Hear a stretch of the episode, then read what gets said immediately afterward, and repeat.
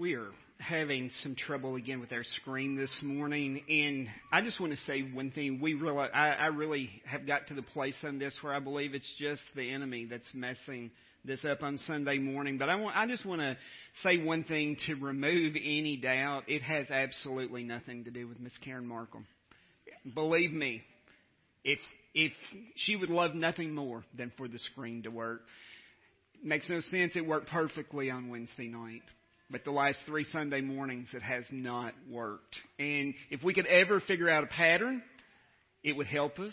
So just be praying throughout the week. I, I, I'm convinced that the enemy just doesn't want the screen to work on Sunday mornings. But we're going to do the best that we can. Miss Karen will be putting up my sermon slides this morning. Or, okay. Oh, yeah, that would be wonderful. Well, praise the Lord. All right. Wonderful. Thank you very much. Thank you very much. All right, we are going to be continuing the Ephesians sermon series today. And this is sermon number three in this particular series. And if you were here a few weeks ago when we did sermon number two, you might remember that I made a statement that morning that I really did want to do the entire chapter 2 in one sermon, but as I began working on that, it was just clear to me that the Lord was saying, no, it's only the first 10 verses. So with that, we are going to be starting with verse 11 in chapter 2 this morning. I hope that you are following along in your Bibles. Um, hopefully we will be able to see it on the screen as well, but at this point, if you are physically able to stand, I want to just invite you to stand with us right now to honor the reading of the Word of God. So let's, let's stand together. God's Word tells us, therefore remember that at one time you Gentiles in the flesh called the uncircumcision by what is called the circumcision, which is made in the flesh by hands. Remember that you were at that time separated from Christ, alienated from the commonwealth of Israel, and strangers to the covenants of promise, having no hope and without God in the world. But now, in Christ Jesus, you who were who once were far off have been brought near by the blood of Christ. For he himself is our peace, who has made us both one and has broken down in his flesh the dividing wall of hostility by abolishing the law of commandments expressed in ordinances that he might create in himself one new man in place of the two, so making peace and might reconcile us both to God in one body through the cross, thereby killing the hostility. And he came and preached peace to you who were far off, and peace to those who were near. For through him we both have access in one spirit to the Father. So then you are no longer strangers and aliens, but you are fellow citizens with the saints and members of the household of God, built on the foundation of the apostles and prophets, Christ Jesus himself being the cornerstone, in whom the whole structure, being joined together, grows into a holy temple in the Lord. In him you also are being built together into a dwelling place for God by the Spirit. Would you pray with me, please? Father, thank you for the opportunity to read your word and to step into it this morning. Father, I pray that your Holy Spirit will just descend upon this place. Father, I pray that you'll hide me behind the cross. And I pray that they will see and hear you and not me. And I pray that you will be glorified in this place today. And it's in your name I pray. Amen. You may be seated. Now, last time we looked at our spiritual union with God and we saw that God gives us life and that His grace unites us with Him and also with others. And remember, one of the things that we addressed last time in the last sermon is that we were spiritually dead and we were alienated from Christ. And do you remember why? It was because of our transgressions and because of our sins. Now, the title of this morning's message is Upon What Foundation is Your House Built? Upon what foundation is your house built? And we're going to be talking in way more detail here in just a few minutes about the importance of a good foundation. But from last time, verses 1 through 3 addresses our spiritual death. Verses 4 through 10 addresses our spiritual life. And this morning we are going to see that Paul addresses our spiritual union in verses 11 through 22. Now the main idea um, uh, behind this morning's text is that once we were separated from God, but now, through Jesus Christ, both Jews and Gentiles have been united with God, and as a result of that, they've been also united with each other. Now, as we begin to look at our text this morning, in verse 11, we need to keep in mind that the Ephesian church has been experiencing some friction. Friction specifically between Jews and Gentiles. So what Paul, we're going to see him do here. Remember, we've talked many times, Paul, I believe, was a very, very bold person. I believe he, to the best of his ability, he called the situation exactly as he saw it. With him, there's very little beating around the bush, as we would sometimes refer. He came right out. He says what is on his mind. He wants these people to know that prior to salvation, the condition of the Gentiles were absolutely hopeless. Absolutely hopeless. And so what we're going to see Paul do here, he is going to contrast the Jews and the Gentiles. And before we go any farther this morning, I just want to be sure that we all realize the significance of what Paul is doing here.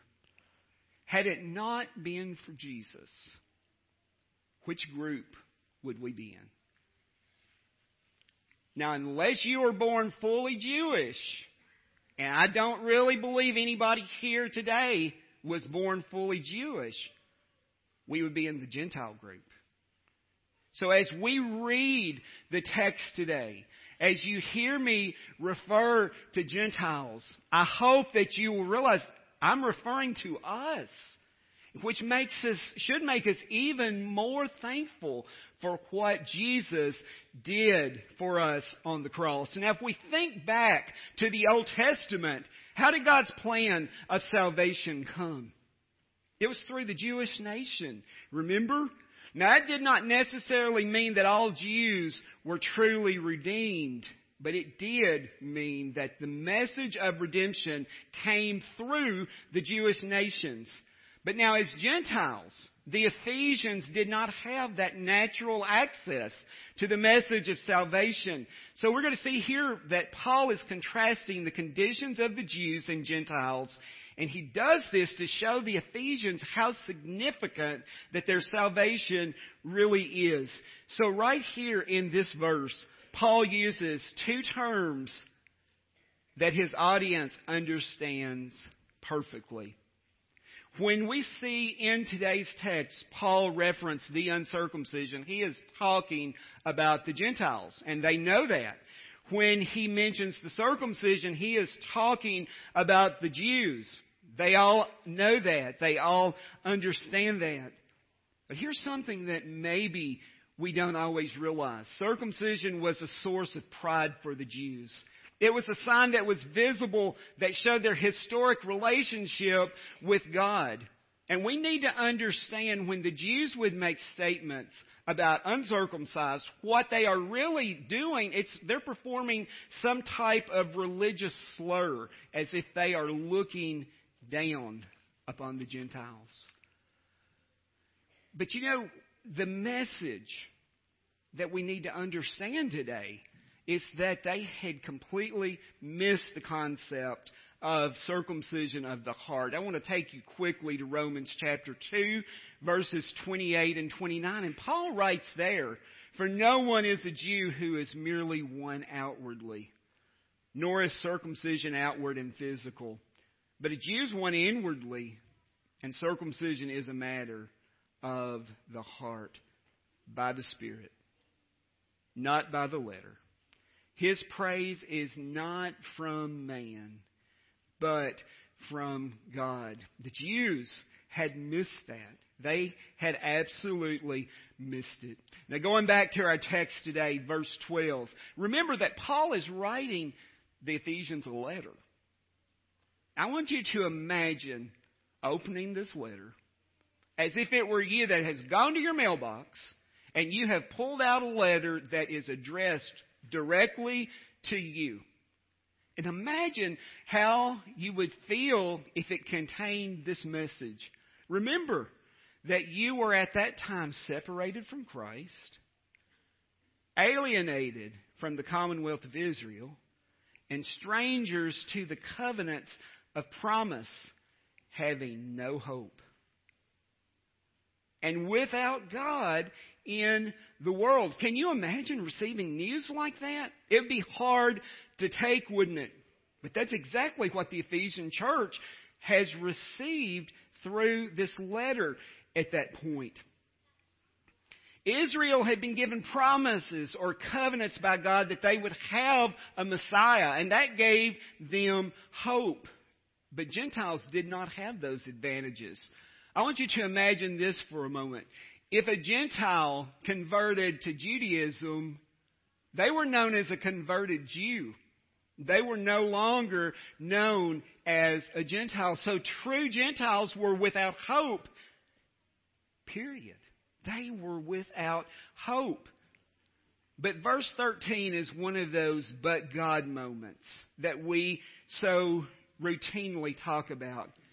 The beautiful thing about this is that God did not leave them in a hopeless condition. He did not leave them there in a hopeless condition. But now in Christ Jesus, you who once were far off have been brought near by the blood of Christ. That is beautiful. All people are now considered the same before God. And it's because of the cross. When Jesus died upon the cross, He made that possible. Now, you know, so often in today's world, we look for peace in all the wrong places, don't we? If, if we look around us, there are people, it's obvious, they are searching for something. I believe they're searching for peace, but looking in all the wrong places. Can I tell you this morning, peace does not come by how much money you've got in your bank account. It does not come from that. Peace does not have, does not come as the result of the car you drive. Peace does not come as a result of the job that you have. Peace does not come as a result of any worldly possession that you might have. But can I tell you this morning where peace comes from? This particular verse, verse 14 tells us, He Himself is our peace, who has made us both one and has broken down in His flesh the dividing wall of hostility the hatred that had existed between the Jews and Gentiles, it had caused a wall to be built between them. And can I tell you something this morning? If you have hatred in your heart towards someone else, there's going to be a wall in your life too between you and that person. We shouldn't have hatred in our hearts. He's divided that wall of hostility. And in, when we look at verse 15, we see exactly how he did that. It was by abolishing the law of commandments expressed in ordinances that he might create in himself one new man in place of the two, so making peace. You know, Gentiles, they didn't keep these rules and regulations. But the Jews did. And that was what one of the major dividing points between these two groups of people were. But Jesus came. Jesus died on the cross. And as a result of that, He fulfilled the law. He fulfilled the law. And that is one bit of good news today that we should be rejoicing as a result of that. And He also provided peace. And I wonder this morning, do you have that peace in your heart this morning? If you don't, you can have. You can have it before you leave this place today. He wants you to have that peace. Verse 16 tells us what his purpose in all of this is. And it says, and might reconcile us both to God in one body through the cross, thereby killing the hostility. God doesn't want us to be hostile with people. He wants to reconcile us to God and also to each other. And so we see at the end of that verse thereby killing the hostility. And that's exactly what Jesus did between the Jews and the Gentiles. That hostility that was previously there went away. So there is absolutely no reason for us to be hostile with anybody because we're all equal at the foot of the cross. We are all equal at the foot of the cross. Verse 17, what we see Paul doing here, he is quoting Isaiah 57 19. And he came and preached peace to you who were far off and peace to those who were near. He does this to show that the Word of God expected Jesus to bring reconciliation between these two groups of people. But as we look at this particular verse, I think Paul gives us a really good example to follow here. I wonder, when you find yourself in a disagreement with someone, when you find yourself in an argument with someone, or maybe you're the mediator, maybe you are trying to cause two people to let down the grudge and to love each other. I wonder, when we find ourselves in one of those positions, how often do we quote Scripture? That's what Paul's doing here. He is quoting Scripture. And I want you to know this morning, Scripture is absolutely sufficient. So often, we see people that it almost seems in our society today, they go to God's Word as a last resort. We should be going there first. The answer is contained within God's Word. I want to encourage us all, let's not make Scripture a last resort. Let's make it the first place that we go. Let's live our lives according to the Scripture. Now, when Paul mentions in verse 17, you who were far off, who do you think he's talking about there? He's talking about the Gentiles, right? So he came and he preached peace to the Gentiles. And look what else he did. He also preached peace to those who were near. Who are they? They are the Jews. So we see that he came. Jesus came. He preached peace to the Gentiles. He preached peace to the Jews. And then verse 18 is one of those beautiful verses when I read this. For through him we both have access in one spirit to the Father. We have got immediate access to the Father. Can you, can you ever imagine not having immediate access to God? I'm telling you, it's hard for my mind to wrap around what, how difficult it would be not to have immediate access to the Father. But if we are here this morning and we're in Christ, that's exactly what we have. We have immediate access through the Spirit, in one Spirit, to the Father. And that is great news today. You're never alone. You are never alone. No matter how lonely or dark a situation might appear through our earthly eyes, if we're in Christ, we are never alone.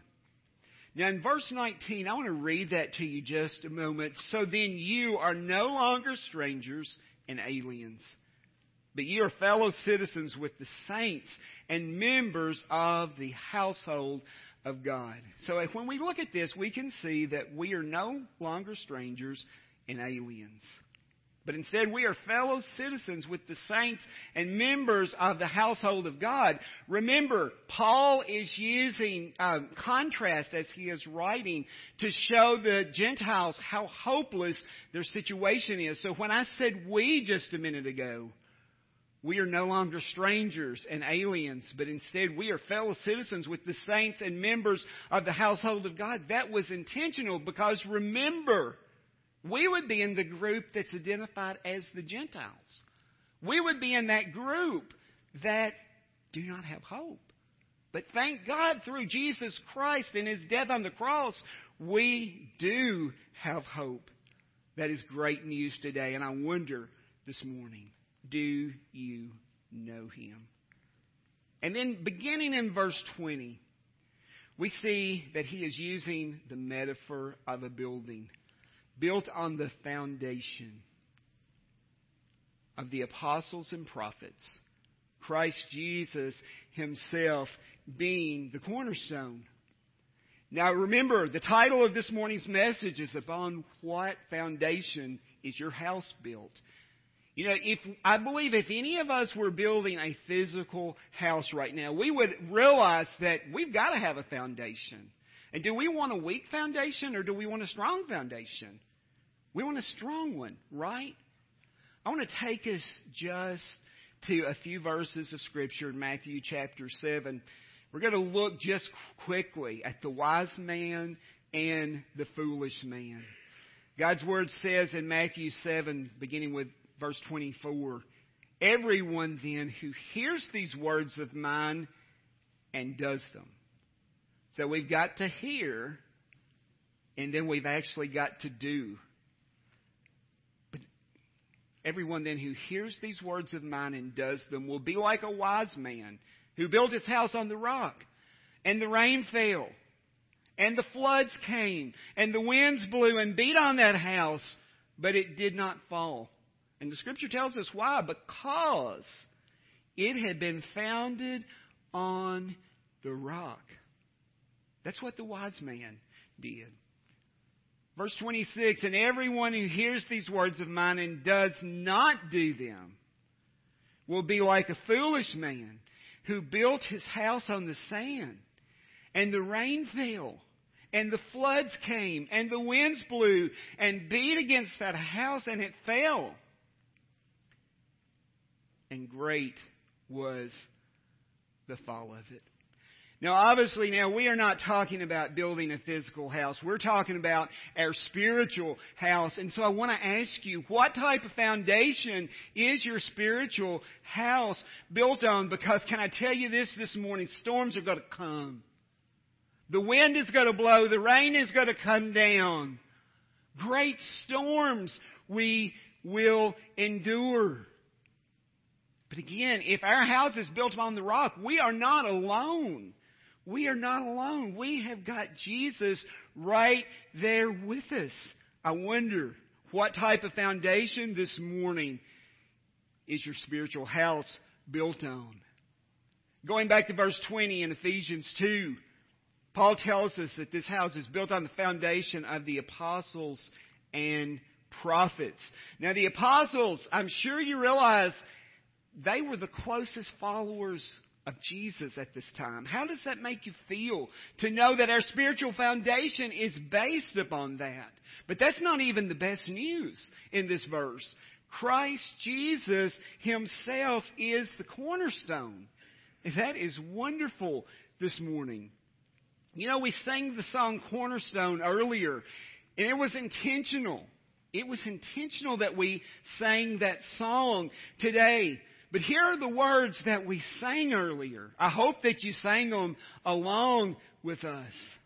My hope is built on nothing less than Jesus' blood and righteousness. I dare not trust the sweetest frame, but wholly trust in Jesus' name. I wonder, do we do that? When the winds come, when the rains come down, when the storms of life are beating you up one side and down the other, do we wholly trust in Jesus' name? If we do, then we can say, Christ alone, cornerstone, weak made strong through the Savior's love, through the storm. He is Lord. Lord of all. If we are in Christ this morning, when those storms come, we can say, He is Lord. He is Lord in the good times. He is Lord in the bad times. And He is Lord on every day in between those two points. He is Lord. I wonder, do you know Him today? And then we see that in whom the whole structure being joined together grows into a holy temple in the Lord. You know, our temples, they're meant to be holy. I wonder, are they? Are our temples holy? In the Old Testament, the presence of God, it literally inhabited a building. But now, since Jesus came, God's in our hearts. He's in our hearts. Our, our temples are meant to be holy. Our hearts are meant to worship. I wonder, do our hearts worship? Or is worship just simply a word? Is worship just something that we've come to realize that, hey, that happens on Sunday? It might happen on Sunday, it might not. It depends on our heart. Are our hearts worshiping? Let me tell you, if we're harboring bitterness, if there's anger in our hearts, it's awfully hard to worship. What's in your heart this morning? Are our hearts worshiping the King of Kings and the Lord of Lords? And finally, in verse 22, we see, In him you also are being built together into a dwelling place for God by the Spirit. Altogether, Jews and Gentiles, they form one sanctuary for the purpose of worshiping God. Again, I wonder, are we worshiping? Do we worship on Sundays? Do we worship on Monday, on Tuesday, on Wednesday, Thursday, Friday, and Saturday? Because we're supposed to. We are supposed to. Does your heart worship? Does your spiritual house worship? Maybe you're here this morning and you're hearing my voice and you would like to be a Christian, but you don't know how. I say almost every time that I preach, I feel like part of what I'm supposed to do is tell you. How does one become a Christian? And I'm going to tell you this. Many of you have heard me say before, I really do believe and support that it is as easy as we teach children in Bible school. The ABCs of Christians, of Christianity, of salvation. We have to admit that we're a sinner, that there is something in our life that's called sin, things that don't please God. And as a result of that, there has been a separation between us and God. And guess what? It was even stronger, a stronger separation than that wall that was between Jews and Gentiles. Our sins separate us from God. The B stands for we've got to believe Jesus is God's Son. That Jesus did what the Bible says that He did. That He was born of a virgin. That He lived upon this earth. That He had an earthly ministry. And that He loved us so much that He died for us on the old rugged cross. He physically died. They removed His body from the cross. They buried His body. And on the third day, he arose, and that is why we celebrate Easter. And many of you have heard me say, I really think we need to celebrate Easter every day. It's so important the fact that that tomb is empty. That's the only tomb that I know of that's empty. I know of no one else who has risen, their body has physically risen from the dead. And then the C stands for we've got to confess which involves repenting and also turning from our sin. Yes, Jesus will meet us where we are, but his desire is not to leave us there. He wants us to walk with him. He wants our lives to be holy as he is holy. So this morning, if you don't know Jesus, we would love to introduce you to him. Maybe you realize that, hey, my relationship has grown stale. I'm not as committed as I used to be. The good news is Jesus is still in the same place. He is waiting for you to commit your life to Him. We'd love to talk to you about that. Maybe you just need to come and pray. We invite you to do that. Whatever the Lord is knocking on the door of your heart for. Don't resist Him. When we try to run from the Lord, it is absolute misery. I encourage you to say yes to whatever Jesus is asking you to do. Would you pray with me, please? Father, thank you so much for sending Jesus to die for us on that cross of Calvary. Lord, we thank you for that tremendous sacrifice. Father, I pray that we will never, ever take it lightly. Lord, I thank you for your word, for knowing that it's true. Father, I thank you just for the comfort and peace that I have in knowing that your word is absolutely sufficient. Sufficient for the good times, for the bad times, and for every day in between. Father, I pray that our eyes will be fixed upon you. Lord, I pray that our ears will hear what you are saying to us, and I pray that we will simply do what you say. Well, I pray that our lives will be holy temples that honor you. Father, I pray for people who are hearing my voice right now that don't know you as their Lord and Savior. Father, I pray that today will be the day that the chains are broken from their lives. Lord, I pray that we will see salvation in this place, and I pray that you and you alone will receive praise, honor, and glory for it. And it's in your name I pray. Amen.